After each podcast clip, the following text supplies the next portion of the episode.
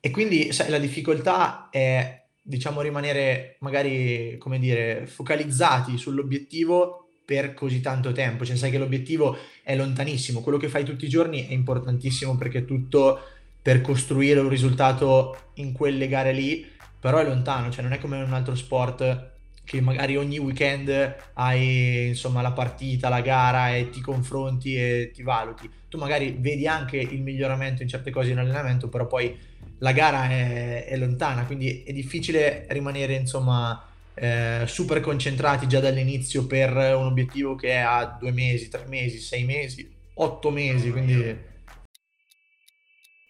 sono Ali Ionescu. Ho creato Starters per raccontare la storia delle persone che vogliono lasciare una loro impronta nel mondo, per ricavare consigli, scoprire le loro azioni e la loro filosofia, per darti un punto di riferimento e ispirarti ad iniziare, perché il successo è una somma di successi. Salve a tutti e benvenuti su Starters. L'ospite di oggi è un mezzofondista italiano, campione europeo under 23 degli 800 metri piani a Tallinn 2021 e anche quattro volte campione nazionale assoluto indoor degli 800 metri piani e nel 2019 è stato campione nazionale assoluto degli 800 piani. Questi però sono solo alcuni dei suoi titoli e riconoscimenti, vi invito ad andare su Wikipedia a leggervi il palmarès. Signore e signori, vi presento Simone Barontini, benvenuto Simo. Ciao, grazie, ciao a tutti. Come stai? Che dici? Sto bene, sto bene, sempre un po' di corsa, ma bene. Te? ma detto da te, sempre un po' di corsa è un po' una battuta, però possiamo dirlo. Eh, lo dico, lo dico apposta, infatti. però, però metaforicamente è vero, nel senso che cioè, co- Sei nella corsa sia nello sport che nella vita in generale? Eh, abbastanza, siamo un po' incastrati. Infatti, io, facciamo veloce che poi devo andare a lezione. esatto, perché infatti stavamo parlando prima di, di, far partire il tutto con te riguardo al fatto che tu, oltre a correre eh, proprio nello sport, corri anche nell'università perché eh, fai, fai l'università, hai fatto la triennale e ora hai iniziato da poco la magistrale. Come, come ti trovi a incastrare queste due cose? Ma come appunto ti dicevo prima, non è, non è semplice, però non è neanche impossibile. Noi atleti siamo fortunati perché comunque abbiamo tanto tempo libero. L'allenamento ci impegna, è faticoso, però insomma di tempo libero ce n'è tanto. E per come sono fatto io, è sicuramente meglio per me avere insomma un qualcosa dove, dove io dico, dove buttare la testa quando non, non ci si allena, quando insomma c'è da staccare un po'. Ma quante ore ti alleni al giorno? Ma dipende, un paio d'ore dura un allenamento, ci sono delle volte dove ci alleniamo due volte al giorno, quindi magari sono un po' più brevi le, le doppie sedute, eh, però all'incirca due ore a seduta.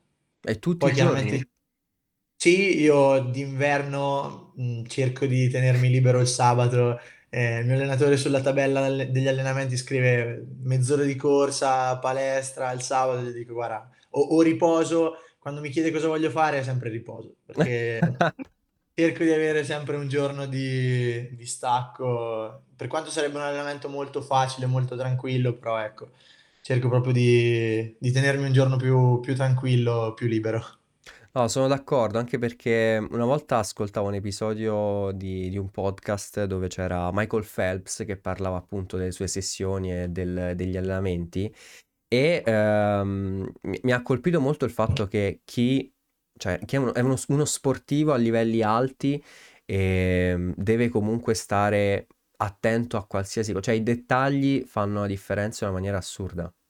Beh sì, chiaramente te la giochi un po' sulle piccole cose, poi chiaro, eh, sono tante cose insieme che, che fanno la differenza, però più si sale di livello, più mi sto accorgendo anch'io che su tante cose che magari prima si davano un po' per scontate bisogna essere più attenti, più, più ligi anche. Esatto. Da quant'è che corri tu? Eh, saranno un- una decina d'anni quasi, ormai Ah. siamo quasi dieci. E hai iniziato come? Correndo per, per fare la corsetta domenicale? No, assolutamente no, io ho iniziato per, no caso, di più, perché praticamente mia mamma Ehm, io, io cambiavo spesso sport da, da ragazzo e mia mamma a un certo punto voleva portare me, e io ho una sorella più piccola, eh, voleva portarci entrambi a fare sport nello stesso posto alla stessa ora, proprio per comodità. Io non ero insomma un appassionato di quelli che sognava da bambino di vincere le Olimpiadi. E, e quindi c'era questo campo d'atletica vicino casa, molto comodo, molto che faceva il caso suo. Lei, tra l'altro, poteva anche andare in palestra nel mentre, quindi proprio eh, da noi Era dice due piccioni una fava, qui erano tre, quindi eh, sai, eh, è nata molto per caso. Poi pian piano, praticando lo sport, mi sono, mi sono appassionato. Ma io all'inizio ero un casino, ero uno di quelli che si nascondeva dietro il tappetone del salto in alto per non correre, cioè ero un po' un bimbo No. scalmanato. Era quello che veniva ripreso sempre Sì, praticamente. sì, sì, sì, sì. Io, cioè, io ho conosciuto anche uno dei miei migliori amici su- sui campi di atletica, eravamo proprio le pecore nere del gruppo, cioè, eh, sempre, sempre in punizione. Ma e, e come sei cambiato? Come sei diventato poi così, Ah, sai, così, la così società, Simone Barontini? la società che, che mi ha cresciuto ad Ancona, eh, finché sei ragazzino, tende a far stare tutti insieme, non, non divide per, per gruppi, c'è un unico gruppo dove principalmente si gioca, facendo atletica, ma si gioca. Poi eh, a 14 anni, mi sembra, ti, ti mandano, ti specializzano, ti mandano nella disciplina che loro ritengono meglio, ma chiaramente anche tu ritieni giusta per, per te. Cioè, mi ricordo, eh, la mia ragazza era stata indirizzata al salto in alto, però lei, a lei non piaceva e quindi è Sì. venuta a fare mezzo fondo. E, e quindi ecco, ho conosciuto il mio attuale allenatore e, e pian piano, soprattutto grazie a lui, mi sono un po', insomma, indirizzato Ca- calmato, ti sei un po' via. ripreso. Eh sì, sì, mi ha, mi ha insegnato lui tante cose, ecco. Mamma, bellissimo. E ti è mai pesato il fatto di dover fare gli allenamenti rispetto a magari uscire con gli amici il pomeriggio, eccetera?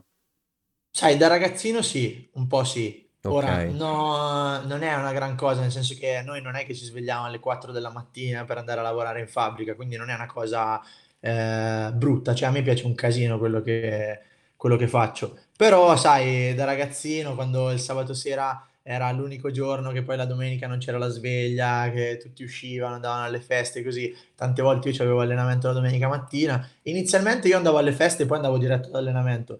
Poi ho capito che così non funzionava tanto e quindi piano piano abbiamo dovuto, insomma, eh, riadattare alcune cose. All'inizio è stato un po', un po' strano, un po' diverso, Mhm. però in realtà non mi è mai pesato troppo. Cioè, mi sono pesate delle cose che se ci penso adesso ci rido sopra, quindi... Ma ci sta. Ma senti, la preparazione magari alle gare, che è la fase un po' più critica, quanto dura prima della gara? Come, eh, quanto è difficile anche? Eh, secondo me in realtà la cosa più difficile, indipendentemente dall'approccio che ognuno ha alla gara, che è diverso da atleta ad atleta, è proprio come si arriva. Cioè, nel senso, noi Mhm. iniziamo la preparazione verso settembre-ottobre, in base a quando finisce la stagione di gara estiva, e sappiamo che le prime gare, a meno che uno non faccia delle cose tipo corsa campestre o gare su strada, quindi da mezzo fondo prolungato, tutte le gare di tutte le altre discipline so- iniziano a gennaio-febbraio alle indoor le, le gare al coperto. Sì. E quindi, sai, la difficoltà è, diciamo, rimanere magari, come dire, focalizzati sull'obiettivo per così tanto tempo. Cioè, sai che l'obiettivo è lontanissimo. Quello che fai tutti i giorni è importantissimo perché è tutto per costruire un risultato in quelle gare lì, però è lontano. Cioè, non è come un altro sport che magari ogni weekend hai insomma la partita, la gara e ti confronti e ti valuti. Tu magari vedi anche il miglioramento in certe cose in allenamento, però poi la gara è, è lontana, quindi è difficile rimanere insomma eh, super concentrati già dall'inizio per un obiettivo che è a due mesi, tre mesi, sei mesi, otto Mamma mesi, mia. quindi sai, poi la manifestazione principale spesso è verso luglio-agosto, quindi se inizi a settembre sei o Quasi un anno lontano. 10-11 mesi prima. eh, non, non è, non è quel- quella secondo me è la parte più, è la parte più complicata. E come, come la prendi tu questa? Cioè, come ti spingi a mantenere la concentrazione su- sull'obiettivo? Ma guarda, io ti dico, secondo me il fatto di aver fatto anche l'università mi ha aiutato un po' a fare uno, uno switch, cioè quando arrivo in campo rido e scherzo finché non inizia la parte seria dell'allenamento, il riscaldamento, tutto, tranquillo, tutto divertente, anche perché poi io ho la fortuna di allenarmi con tanti ragazzi e ragazze che eh, insomma cioè non facciamo tutti atletica allo stesso livello, quindi Mhm. eh, è un po' un gruppo eterogeneo il nostro e è bello anche quello, è, è stimolante e poi quando inizia la parte dell'allenamento importante diventa un po' insomma eh, più serio, più fa- faccio quello che devo fare bene, bene, bene, bene, bene. Però appena finisco, cioè, cioè, faccio proprio questo switch che non dico non me ne frega più niente, però insomma cerco proprio di, di pensare ad altro, di concentrarmi su altro e, e fare altre cose. Chiaramente vedo che è sempre più eh, difficile perché uno deve sempre stare, cercare di stare più attento possibile a cose che prima non pensavo mai, tipo mangiare bene, dormire giusto, cioè sembrano delle cavolate che uno dice tanto per, però effettivamente è, è così perché l'allenamento è importante, però è importante anche il recupero, quindi bisogna incastrare un po' il tutto, ecco. Esatto. E tu a livello di, di dormire hai degli orari prefissati che rispetti ogni giorno? Mm, No, tendenzialmente no. Cerco di dormire sempre circa 8 ore, però non è che vado a dormire a quell'ora, cioè io vado a dormire quando ho sonno. E, e avendo 22 anni difficilmente prendo sonno prima delle 11 e mezza, mezzanotte. E poi chiaramente eh, la sveglia cerco di non metterla mai troppo presto, però tra un impegno e l'altro, eh, eh, cioè difficilmente mi sveglio dopo le 9, ecco. Certo. In vacanza succede. In quel mese dove non ti alleni e stai bello, bello tranquillo. Ma ehm, senti, eh, ritornando un attimo alla preparazione, a me hai avuto dei momenti in cui eh, è stata, eh, diciamo, l'hai sentita un po' più del solito e volevi dire, cioè, basta, non, non voglio più correre, eccetera, eccetera. No, guarda, quello mai. Cioè, non ho mai pensato non voglio più fare atletica, Ok, perché poi non so se per fortuna o sfortuna, però non ci ho mai avuto un, insomma, una- un risultato, una gioia immensa che mi ha fatto dire, ok, sono, sono arrivato, basta, non, non ha più senso. Eh, poi chiaramente mi sono tolto le mie soddisfazioni, però insomma, ho degli obiettivi sempre più, mi pongo degli obiettivi sempre più ambiziosi, quindi di pensato di smettere proprio mai. Sicuramente momenti difficili, eh, cioè penso di averne un po' passati, però neanche così tanto. Cioè, ci sono degli sportivi che hanno delle storie pazzesche sì. e hanno superato delle, delle difficoltà enormi. Quindi a me non so se fu- fortunatamente o sfortunatamente non mi è successo mai, quindi eh, insomma no- non mi è mai capitato, ecco. Ma meglio così per adesso, possiamo dirlo.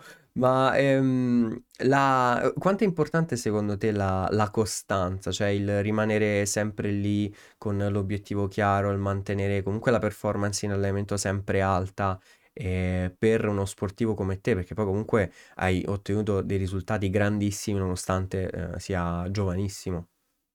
Eh beh, dai, speriamo che questi risultati crescano ad arrivare, ovviamente, sì. Per adesso sono immensi, poi eh, aspetteremo ancora per vedere Boh, sai, cosa... io la vedo molto più eh, tranquillamente, nel senso, cioè sì, ho, ho- raggiunto dei buoni risultati, però Hai preso qualche sempre, medaglia, no, dai. no- non a sminuirli, però boh, la vedo come niente di che, cioè nel senso, le gare che contano sono le Olimpiadi, i mondiali e, e quelle cose là. Ho, partecipato a delle cose giovanili, a dei campionati europei assoluti, però ancora de- dei risultati che io considero veramente importanti non ho ottenuto praticamente nulla. Cioè, quest'anno la manifestazione più importante per me erano gli Europei Under 23 e ho vinto e sono Ehi, molto contento. Volevo essere alle Olimpiadi, non ci sono riuscito per un pelo e eh, cioè, quello ancora mi, mi brucia un pochino. Però ecco, non, non la considero, de- non considero dei risultati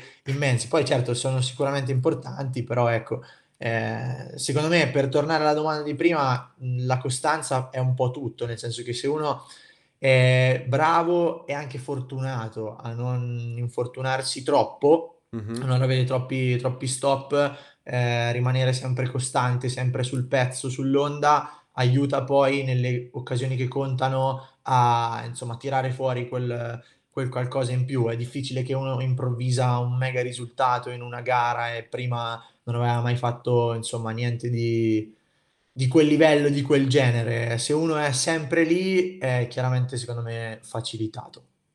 Certo. E a proposito di, di stop, visto che ne hai parlato adesso, hai mai avuto periodi in cui, appunto, per infortunio o altre cose non potevi, non potevi correre, non potevi allenarti? Mi è capitato, però non per periodi lunghi, fortunatamente. Sempre una, due settimane, dieci giorni, infortuni gravi non ne ho praticamente mai subiti. Quest'anno eh, ho avuto un- un'elongazione, un- insomma, tipo come se fosse uno stiramento di, di primo grado, quindi neanche, neanche troppo grave, e l'abbiamo recuperata super velocemente. Infatti, eh, non lo so, cioè ancora sono lì che ringrazio il mio fisioterapista e tutti quelli che m'hanno che m'hanno aiutato a a superarla velocemente. Poi chiaramente ha inciso molto sulla condizione fisica, nel senso che Mm, oltre ad aver perso quella settimana è come se avessimo fatto 10 passi indietro su dove eravamo.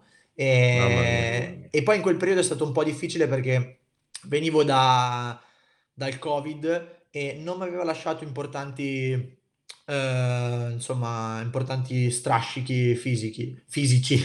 Però ecco, ehm, già ero un po' alla rincorsa di una forma fisica e lì è stato un po' tornare abbastanza indietro. Infatti facevo degli allenamenti che, mhmm, non lo so, mi capitava 5 anni fa di fare. Quindi e Mamma. e ero un po' indietro di condizione, però comunque non mi sono mai perso d'animo. Sapevo che dovevo inseguire i miei obiettivi e e ce l'ho sempre messa tutta. Quindi se- sei rimasto comunque mm, lucido, no? Non ti sei fatto abbattere dal- da questa prestazione, soprattutto dal Covid, poi l'infortunio, gli allenamenti che non andavano. Eh guarda, cioè non non nascondo che è stato difficile, ehm, però non mi sono mai perso d'animo fino a che proprio mi ricordo, ehm, praticamente la qualificazione delle Olimpiadi chiu chiudeva l l'ultimo weekend era quello dei campionati nazionali e insomma io sapevo che, ehm, era l'ultima l'ultima occasione e c'era la possibilità di rimanere di entrare dentro o di essere uno dei primi fuori. E quindi mi ricordo ho fatto 'sta gara proprio davanti dal primo all'ultimo metro, lottando più che con gli avversari, col cronometro. Cioè ero Certo. proprio io contro il cronometro per cercare di ottenere il tempo e ho detto: "Fino a lì ci devo provare". Gli ultimi giorni sono stati veramente difficili. Ero in raduno, in montagna, da solo praticamente, ehm, fortunatamente la mia ragazza m'ha accompagnato, quindi si è subita un po' le mie le mie lamentele, però ecco m'ha m'ha aiutato un sacco e e fino a lì ho detto: "Ci provo, ci provo, ci provo". Poi, cioè, è stata un po', insomma, una grande delusione, però in 2 settimane sono riuscito un po' a a trasformarla, a farla insomma, a trasformarla in quella rabbia agonistica che che serve per andare ai campionati europei Under 23 e poi da lì c'è stato un mix di emozioni in 2, 3 settimane impressionante, cioè quindi c'è voluto un po' per riprendersi, ecco. Wow. Io ho fatto die 10 giorni di vacanza, poi ho ripreso ad allenarmi perché volevo fare le gare che ci sono a fine agosto, settembre, così. Ne ho fatte un paio, ho detto: "Mhmm, qui ancora non ci siamo tanto", quindi ho sono riandato in vacanza e ho ripreso ad allenarmi da un po'. hai fatto bene. Ma senti, dopo che... mm, A parte com'è stato vincere l- l'Europeo Under 23? Cioè, è comunque una bella soddisfazione, al di là del discorso sugli obiettivi che, che hai fatto prima. Guarda, è è stata sicuramente non dico la gara più bella che io abbia mai corso, però una delle più belle, cioè la metto sul podio. Altre 2 gare che metto sul podio sono tipo quelle che facciamo una di quelle che facciamo al indoor perché, ehm, ad Ancona c'è il palazzetto più importante d'Italia, quindi tutti i campionati nazionali indoor sono si svolgono ad Ancona. Giochi in E casa, a quindi. a parte quest'anno col Covid che il palazzetto era vuoto, c'è sempre stato un Ah, casino quando gareggiavo, quindi cioè mi dava quasi più gusto quella gara lì che tante altre gare più importanti. Però, cioè, quel le sensazioni che ho provato, le emozioni che ho provato in quelle gare lì sono veramente pazzesche. Cioè, correre davanti ai propri amici, familiari, così è stato insomma, ce ne sono diverse che mi sono piaciute tanto, però quella degli europei è stata bella perché appunto venivo da una grandissima delusione, non ero il favorito, ero tra uno di quelli che se la giocava, però penso che io e altre 3 persone s'aspettavano che insomma potessi potessi vincere, ehm, e niente, mi sono buttato e è andata bene. Ma È bellissimo, stato belli- è stato vera veramente bello, bello, bello, bello. Anche perché appunto mi sono un po' riscattato e insomma, Hai ehm fatto un bel comeback poi dal- dall'infortunio e tutto. Eh, sai, dal dalla primavera quando insomma c'ho avuto qualche qualche difficoltà è stata è stato sempre una rincorsa. Poi noi atleti, ehm, siamo sempre lì, lì sul filo del rasoio, quindi, ehm, rincorrendo ancora di più è stato insomma più semplice, ehm, incappare in un piccolo infortunio. Però io, ehm, nonostante facevo dei tempi da da bambino esordiente, ehm, insomma ho sempre rincorso, poi cioè dici rincorso quando corri fa ridere, ehm, però eh, sempre stato insomma c'ho sempre pensato tanto, c c'ho sempre creduto tanto e sono andato sempre un po' in crescendo. Sono stato un po' sfortunato diciamo perché sono arrivato in forma quando chiudeva il periodo di qualificazione per le Olimpiadi, però comunque insomma poi l'ho sfogata agli europei, ecco. Ma sì, ma Poi a a cer ci ci sarà ci sarà possibilità sicuramente. Ma infatti, a proposito di Oli Olimpiadi, e come funziona la qualificazione alle Olimpiadi? Perché magari chi non è del mondo fa fa fatica a comprendere.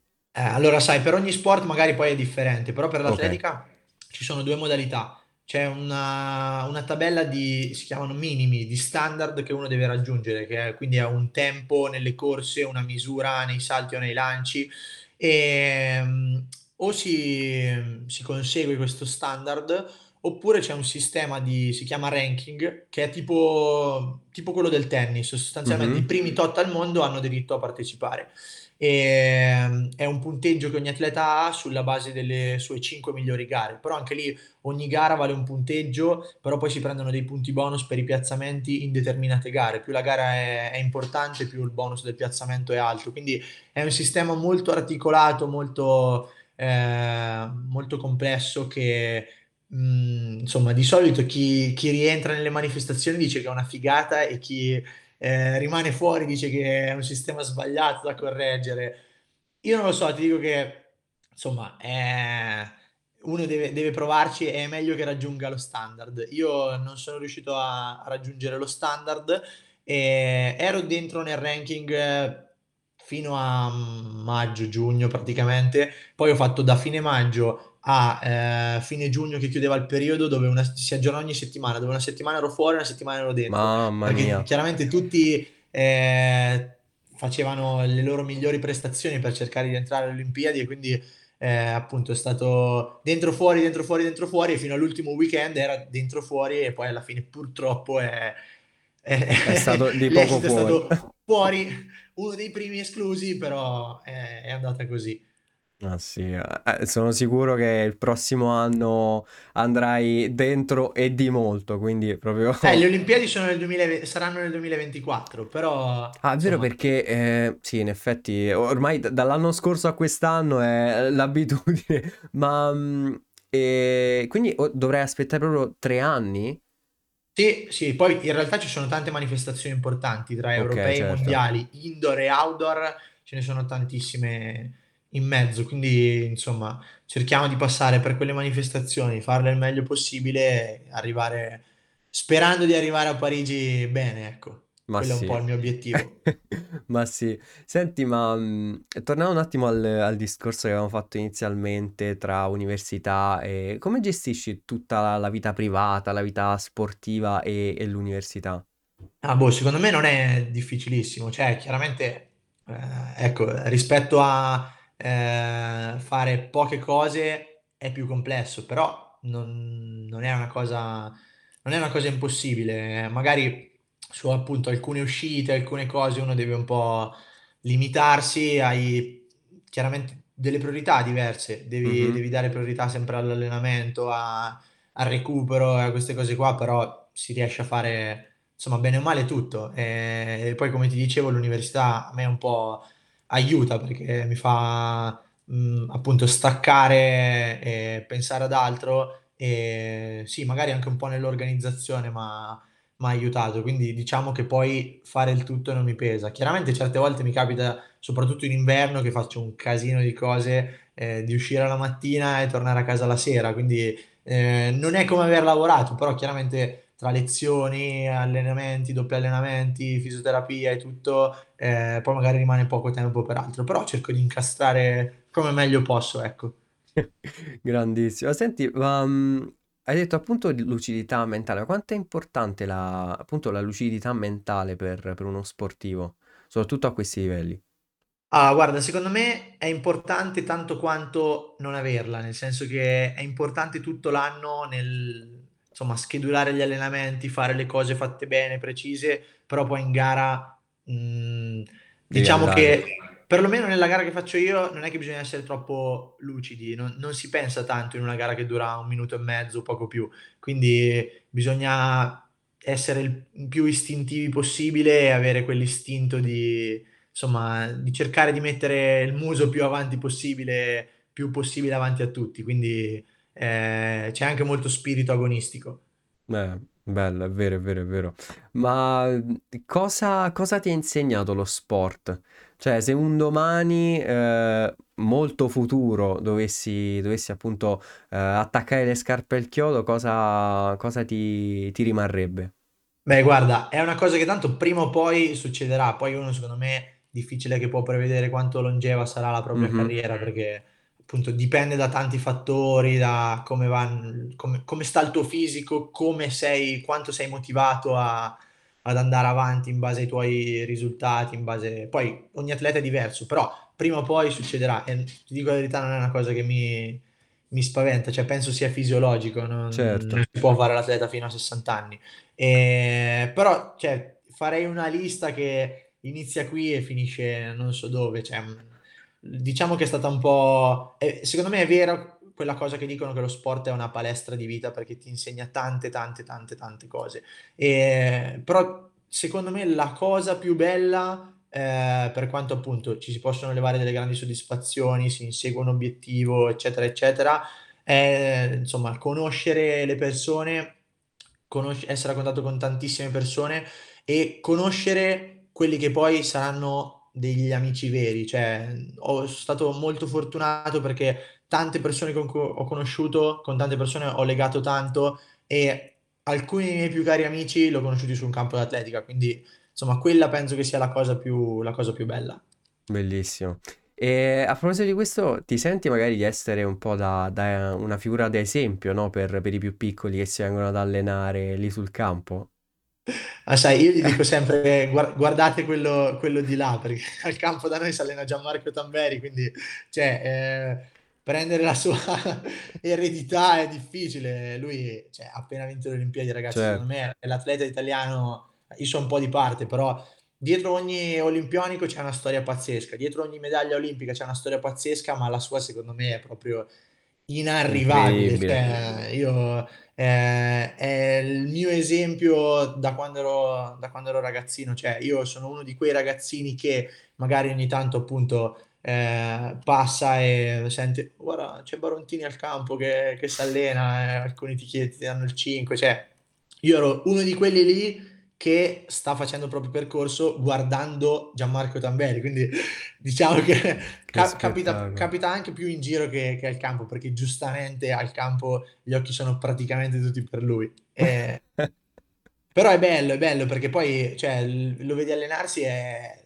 è come se si allena insomma un altro ragazzo, è uno normale. È, è- è il bello dell'atletica che insomma è uno sport dove quei mostri sacri, quelle divinità, poi li vedi nel quotidiano e non sembrano così, così inarrivabili. Poi più sono simpatici, tipo lui, e, e meglio è, perché sai, poi magari molti vedono sto personaggio esuberante Sì, sì, si, eh, si tende un gara, po' però a eh, idolizzare troppo, forse, delle volte. Ma sai, poi se uno li conosce nella, nella vita normale, insomma, ca- cambi tante prospettive. Per me è, è una figata perché ho avuto la fortuna di, di crescere con lui sotto la sua ala, quindi è, è stato pazzesco. Spettacolo, spettacolo proprio. Va bene, Simo, io ti ringrazio per essere stato qui, per aver eh, parlato un po' della tua esperienza, per averti raccontato e ci sentiamo presto e in bocca al lupo. Devi correre Grazie via ora? Scappo. Grazie, crepi il lupo. Ciao a Ciao tutti. Simo, ciao ciao. Ciao ciao. Grazie mille per aver ascoltato questo episodio, spero ti abbia arricchito. Se non vuoi perderti i prossimi episodi, iscriviti a questo podcast su qualsiasi piattaforma tu lo stia ascoltando. E se l'episodio ti è piaciuto, ti invito a lasciare una recensione 5 stelle su Apple Podcast, così da far scoprire Starters a molte più persone e avere un impatto maggiore. Non dimenticarti anche di condividere questo podcast con i tuoi amici e nelle tue storie Instagram taggandomi at Aimalignionescu I M A L I N I O N E S C U così da repostarti e farci una chiacchierata.